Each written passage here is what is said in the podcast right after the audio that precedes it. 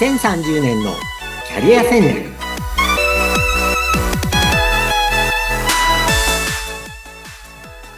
こんにちは人材開発コンサルタントの山岸真嗣ですアシスタントの相本です。山岸さん、今回もよろしくお願いいたします。よろしくお願いしますさあ、もう今までいろんな、あの、新しいことを教えていただいてきたわけなんですけれども、今回31回目を迎えます。今日のテーマを伺ってもよろしいですか？はい今回は企業が求める能力とは何かでその中で社会人基礎力を身につけましょうというお話をしますうーん。社会人基礎力って言葉あやもんさん聞かれたことあります？聞いたことはないんですけど、なんかちょっと想像はつくのかなっていうレベルですね。そうですね。あの、これですね、社会人基礎力っていうのは2006年に、えー経済産業省が、まあ、有識者会議を使って設定した結構権威のある、ええあの12の項目があるんですね。はで、2006年に、こう、社会人基礎力とはっていうのを、こう、まあ、あの、ホームページなんかで経済産業省が出したんですけども、どういう能力があるかっていうのをちょっとお話しします。えー、12個の能力要素を、まあ、3つの領域に分けて社会人基礎力って言ってるんですけど、い。まず1つ目の領域は、えー前に踏み出す力ということで、そこには3つの要素があって、主体性と働きかけ力と実行力。この3つです。で、2つ目に考え抜く力という領域があって、ここには課題発見力、計画力、想像力、新しいこと、あの、クリエイトする方の想像力ですね。で、三つ目の領域でチームで働く力、チームワークというのがあって、ここには6個の要素があります。発信力、傾聴力、柔軟性、状況把握力、比率性、最後がストレスコントロール力、ストレスコントロール力という、えー6個が入っています。で、ここで言えることはですね、あの、2006年でもう20年近く前の話なんですけれども、やっぱり社会に出てですね、基本的な、こう、社会人としての適応力が低い若者が増えてきたって言われてた頃なんだと思うんですよ。で、まあ、学校教育との問題もあると思うんですけどね。で、はそれ以降、この社会人基礎力というのは、今の12個の、えーところは、実は、あの、小中学校からキャリアの授業なんかで紹介はしていて、高校生、大学生の、えーまあ、全部の学校ではないかもしれないんですけども、かなりの学校では授業で取り上げられています。へえ、そうだったんだ。はい。社会に出るときに、この12の、えー社会人基礎力の能力要素大事だよ。うーん。はい。で、今ですね、あの、耳でこう、お聞きになった方、こう、中、中身が何だかよくわからないこともあると思うんですけども、はい。えーもう一回ちょっとだけ説明しますと、まず前に踏み出す力の中で、主体性と働きかけ力と実行力ってあるんですけど、この主体性っていうのはね、まあ自分で主主体的に物事に進んで取り組む。これはわかりやすいですよね。これは昔から大事だろうな。で、働きかけ力。これ言葉としてあんま聞いたことない人多いと思うんですけど、ないです、私も。他人に働きかけて巻き込む力だそうです。へで、これがですね、多分、あの、この頃の若者から多分不足していると大人は見えたんだと思うんですよね。他人に積極的にこれ働きかけて巻き込む力。で、三つ目実行力。まあ、これは必要ですよね。常にね。うん。で、二つ目の領域、えー考え抜く力。これ課題発見力って言葉がですね、あんまり聞いたことないと思うんですよね。ね。現状を分析し、課題を明らかにする力。うん。うん。で、これは何かというと、やっぱりね、あのー今まさに、こう、いろんなものが人工知能とかが進んで、で、Google の検索エンジンなんかも進んで、えっ、と、記憶っていうのはあんまり意味がないわけですよね。まあ覚えておくこと自体は。で、そうじゃなくて、自分の仕事に関して何が課題か見つけていって、いまあ、それに取り組んでいく力が、もうこの時以上に今大事にどんどんなってきてると思うんですよ。ですから、この課題発見力って言葉がこの2006年ぐらいから、こう、取り上げられてきたんですね。うん。で、あと、2番目の計画力。これはまあ、いろんなことをね、計画的にやっていく力なので、これは昔から大事かもしれない。はで、三つ目は想像力、クリエイティビティですね。これもまあ、あの、仕事の種類にはよると思うんですけども、やっぱりこう人間ならではの想像力、これは今の時代さらに大事になっていると思います。そして、えー、チームで働く力の方に6つありました。えー、発信力、自分の意見を分かりやすく伝える力。えー、2つ目、傾聴力、相手の意見を丁寧に聞く力。これ、傾聴力ってことは昔なかったですよね。なかったですね。うん、人の意見を丁寧に聞くなんて、指導されたことないですもん、私。ないですね。大体先生が、こう、傾聴なんてしてなかったですからね。お前らこうやれっていうのが先生の仕事でしたからね。そうでした、そうでした。はい。で、三つ目、柔軟性。これもですね、今、変わってきてるところだと思うんです、昔と。意見や立場の違いを理解して、えー、それぞれの人の事情に柔軟に対応する力。四つ目、状況把握力。周囲の人々や物事との関係性を理解する力。まあ、これはいろんな背景あると思うんですけど、状況をね、把握していく力。で、五つ目、規律性。社会のルールや人との約束を守る力。これはまあ昔から大事ですよね。で、最後6つ目、ストレスコントロール力。うん、これはね、あの、昔はなかったですよね。そうですね。ストレスそう、ストレスにね、対応する力っていうのが、この12個のね、社会人基礎力の一つに入るわけですよ。うん。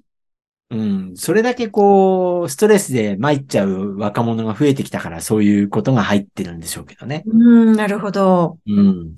ですから、今見てきたように、この社会人基礎力って、あの、高校生、大学生がこう鍛えなきゃいけないスキルとして、いろんなワークショップとかやるんですけれども、うん、やっぱりこう、上の世代も知っとかなきゃいけないのは、この辺をね、やっぱ意識して弱いからやろうとしているので、うん、えっ、ー、と、上の世代がこういうことを知らないとね、あのー、まあ、マネージメントとか指導していく上でも困っちゃうところあるわけです。知らない人の方が多い気がしちゃいますけどね。そうなんですよね。で、例えば、まあ、わかりやすいところで言うと、えー、傾聴力とかね、はい、えっ、ー、と、柔軟性とか、ストレスコントロール力って、チームワークって大事だって聞いたのに、えー、うちの上司全然それできてない、みたいにね、感じること多分あると思うんですよ。うん、僕の意見全然聞いてくれないとかね、うん、私の状況を全然理解してくれてなくて、柔軟に私はこの日は早く帰りたいのに配慮してくれないみたいなね。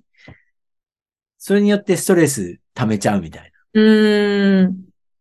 ですから、これが、あのー、もう、2006年からこういうのがあるんだよっていうのをまずこう、ちょっとここでは最初お話ししました。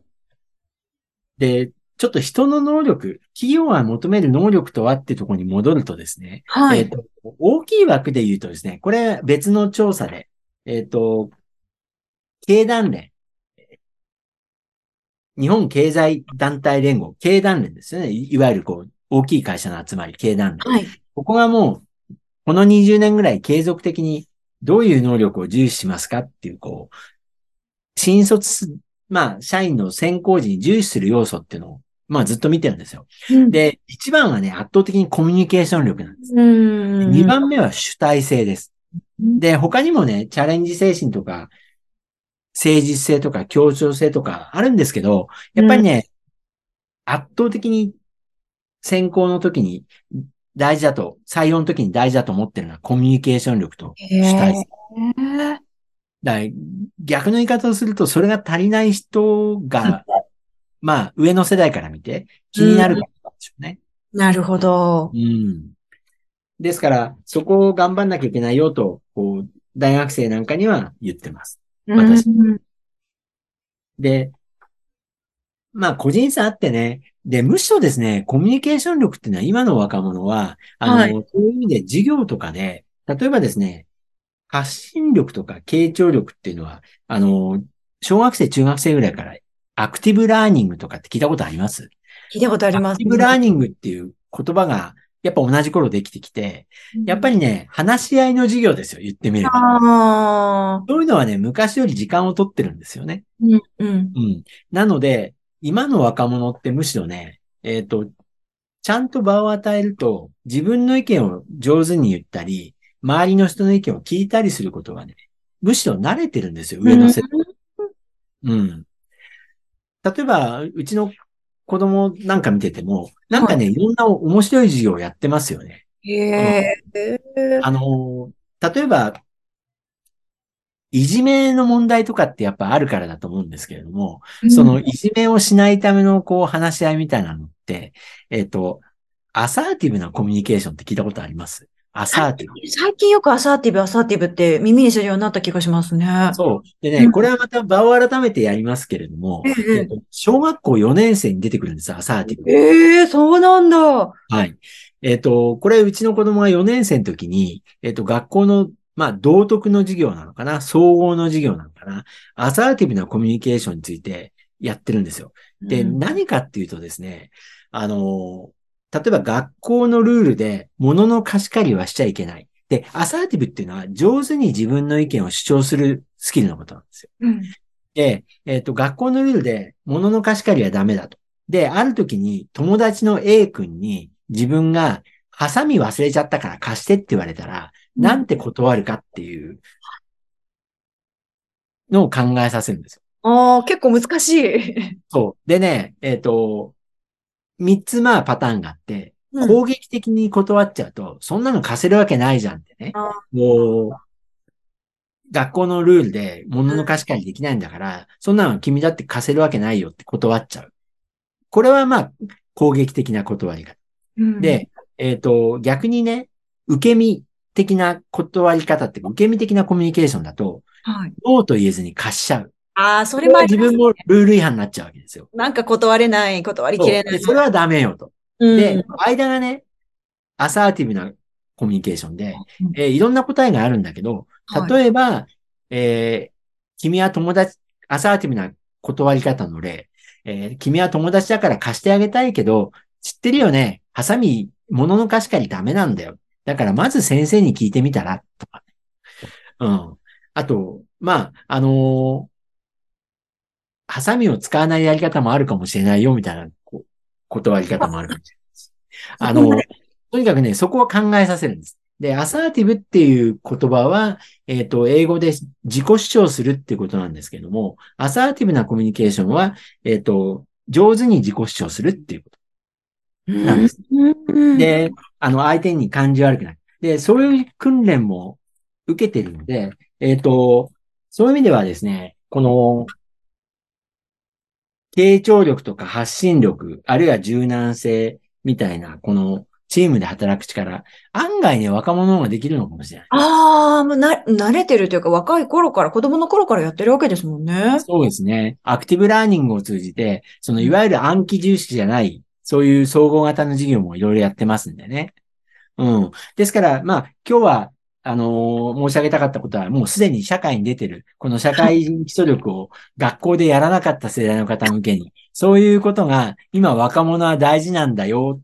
で、学校で習ってるよっていうことぐらいをちょっとお話して、今日はちょうどいいかなと思っています。ありがとうございます。ちょっと私もその世代ではない、ね、学校でそんなことをやってこなかった世代なので、ちょっと 意識して、ね、こので、すね。このカテゴリーっていうのを、まあ当たり前っちゃ当たり前なんだけれども、意識するっていうことでね、あの意識も変わってくると思うので、いや、今回もすごく楽しく、そして勉強になりました。山岸さん、ありがとうございました。どうもありがとうございました。